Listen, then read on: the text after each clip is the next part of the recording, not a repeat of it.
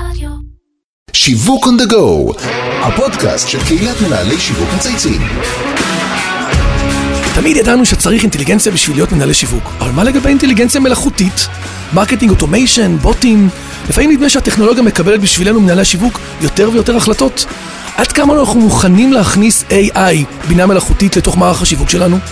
ומה אנחנו צריכים לדעת כדי להפיק את המקסימום מהאפשרויות החדשות ולהפסיק לחשוש מהן? אתם מוזמנים להצטרף אליי ואל אורית גרינבאום ליפסקי, CMO של מייקרוסופט ישראל, לשיחה אינטליגנטית על אינטליגנציה מלאכותית. שלום לכולם, למנהלי שיווק מצייצים ולכל מי שמאזין לנו היום. זוהי התוכנית השלישית של שיווק on the go, פודקאסט השיווק מבית היוצר של מנהלי שיווק מצייצים, והיום אנחנו הולכים לדבר על עולם חדש, כמעט מדע בדיוני, של AI ובינה מלאכותית. אם תרצו, אולי מנהל השיווק החדש והרובוטי שלנו. אהלן אורית גרינבאום ליפסקי ממייקרוסופט ישראל, מה שלומך? מעולה, מה אני נורא? שמח להיות איתך כאן היום. גם אני. כי אני חושב, אורית, שאנחנו הולכים לדבר הפעם קצת על כיוונים אחרים ממה שדיברנו בעת האחרונה. את הולכת להחכים אותנו כנראה מאוד. אני מזכיר לכם שאורית כאן איתי כי הכוכבים של הפודקאסט הם תמיד אתם, מנהלי השיווק, וכל מי שעוסק בפועל בשיווק.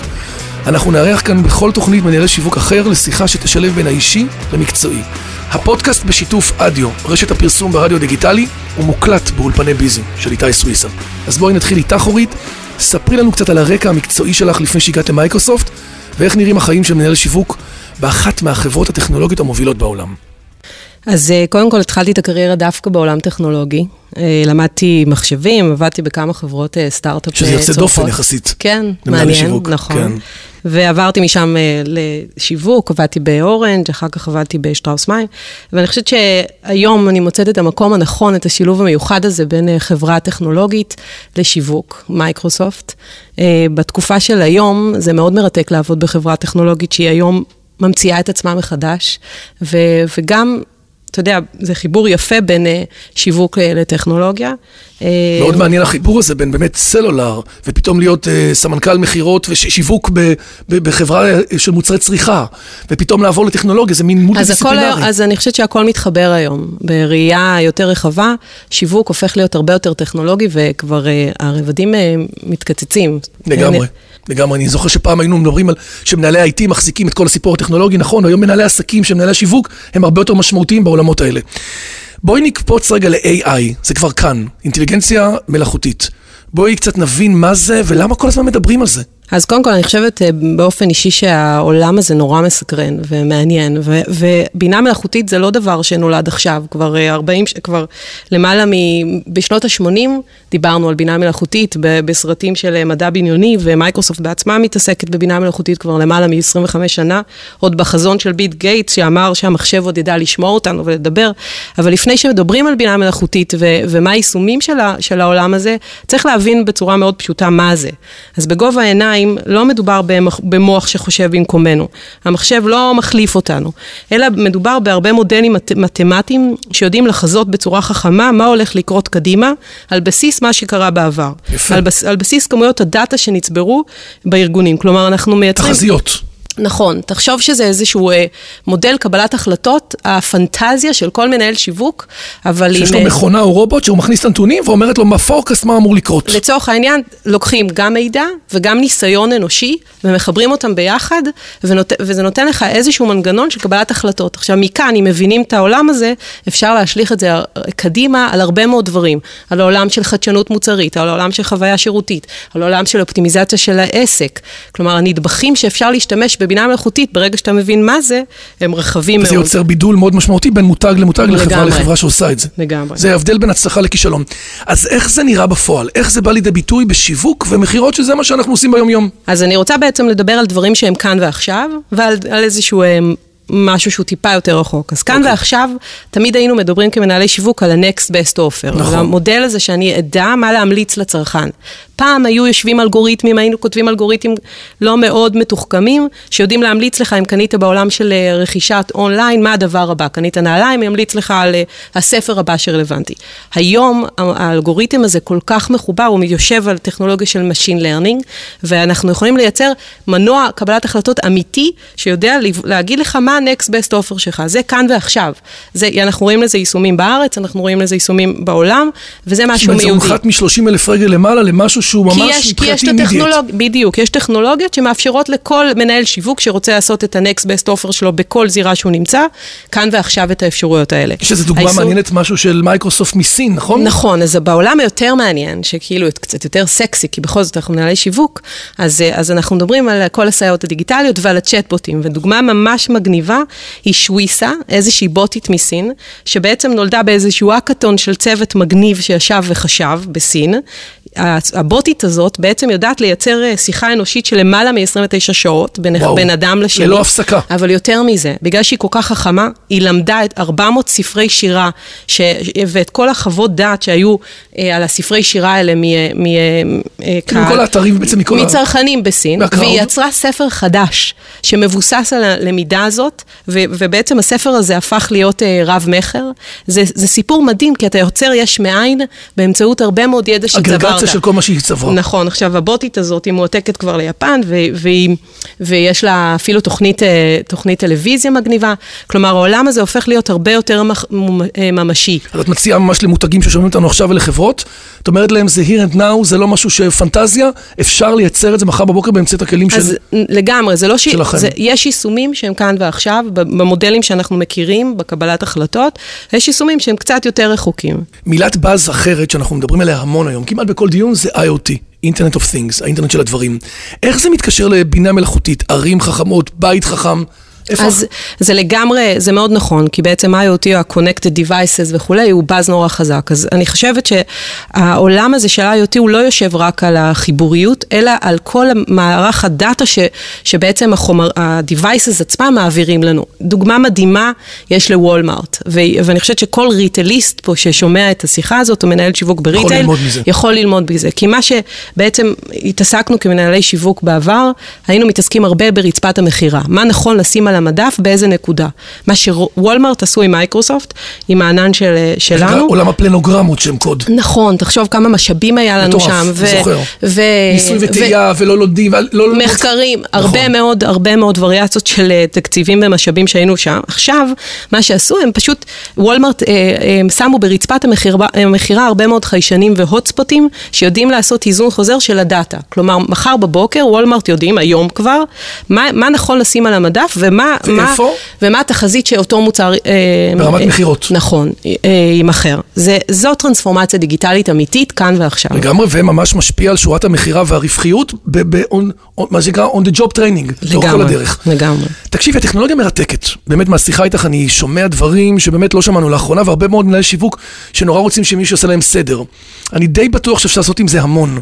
אבל מה בעצם גרם להאצה, לאקסלרציה בתקופה האחרונה, שכולנו כל הזמן מתעסקים עם זה? אז אני חושבת שיש אה, שתי סיבות עיקריות. קודם כל, אנחנו כצרכנים, אנחנו מייצרים את הביקוש. עכשיו, כש, כשמותגים גדולים מייצרים לנו את הדיגיטציה החדשה, אנחנו כבר כצרכנים רוצים שהעולם שלנו יהיה יותר פשוט, ושהחוויה שלנו תהיה יותר אה, טובה, ואנחנו מבקשים עוד ועוד כלים דיגיטציים. אז אנחנו מייצרים את ההצעה, כן, אז פעם אחת אנחנו, אבל זה לא מספיק. הטכנולוגיה, בעצם אם פעם... אה, הטכנולוגיה הייתה נגישה רק לחברות טכנולוגיות גדולות, גדולות נכון. כי היה צריך הרבה כוח מחשוב כדי לייצר את כל העולם של הדאטה. ספי תקציב וגודל, את אומרת. בעיק, נכון, אז היום בעצם המעבר לענן יצר איזשהו, אה, שינה את התמונה, הוא בעצם הנגיש לכל חברה קטנה כמו חברה גדולה, את היכולת לעבד וללמוד את הכמויות של דאטה, להגיש שירותים כמו Machine Learning, כמו Cognitive Services, כמו IoT, בצורה מאוד דמוקרטית. אנחנו קוראים לזה דמוקרטיזציה של הענן. בעצם תחשוב שכל חברה היום היום יכולה להשתמש בכמויות אדירות של data, בלי בעצם, אה, בלי שהיא תצטרך לשים הרבה מאוד משאבים בתחום הזה. זאת אומרת, שילוב של ביקוש מצד אחד מהצד שלנו, ויכולות טכנולוגיות שבעצם ירדו וסף המחיר וכל ה... בסדר, כל הקטגוריות ירד בעצם נורא למטה, ונוצר market אה, place חדש. לגמרי, גם נגישות טכנולוגית וגם ביקוש של הצרכן, ואז יש הרבה מאוד אה, חברות ישראליות. התחום הזה של בינה מלאכותית בעצם מונגש גם ברמת האקדמיה מאוד, וגם חברות סטארט-אפ שמתעסקות בתחום כן, הזה. זה הפך להיות ממש כבר חלק מנחלת העסקים בכלל. לגמרי. תראי, אני חייב להגיד לך שבטח בין המאזינים שלנו כרגע יש כמה מנהלי שיווק שקצת חוששים. זה לא עומד להפוך את כל עולם השיווק למה שאנחנו לא מכירים. אולי בעתיד יחליפו את כולנו במחשבים ורובוטים? אה, העתיד באמת אה, די מפחיד, אבל אני חושבת שבסוף רובוט ידע אה, לדעת מה הקבלת החלטה הנכונה בעתיד, אבל הוא לא ידע להתוות אסטרטגיה.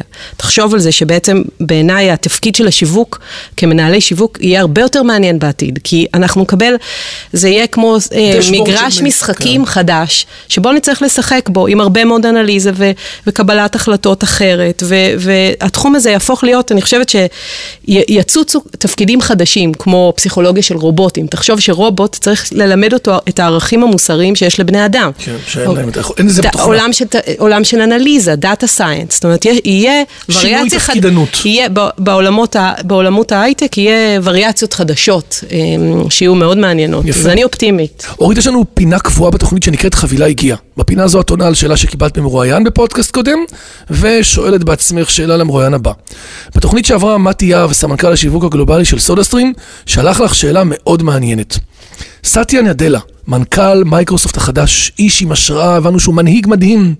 איזה חזון הוא מביא למייקרוסופט עכשיו, השנה, השנה הקרובה, ואיך זה משפיע בסוף על השיווק שלך פה בישראל?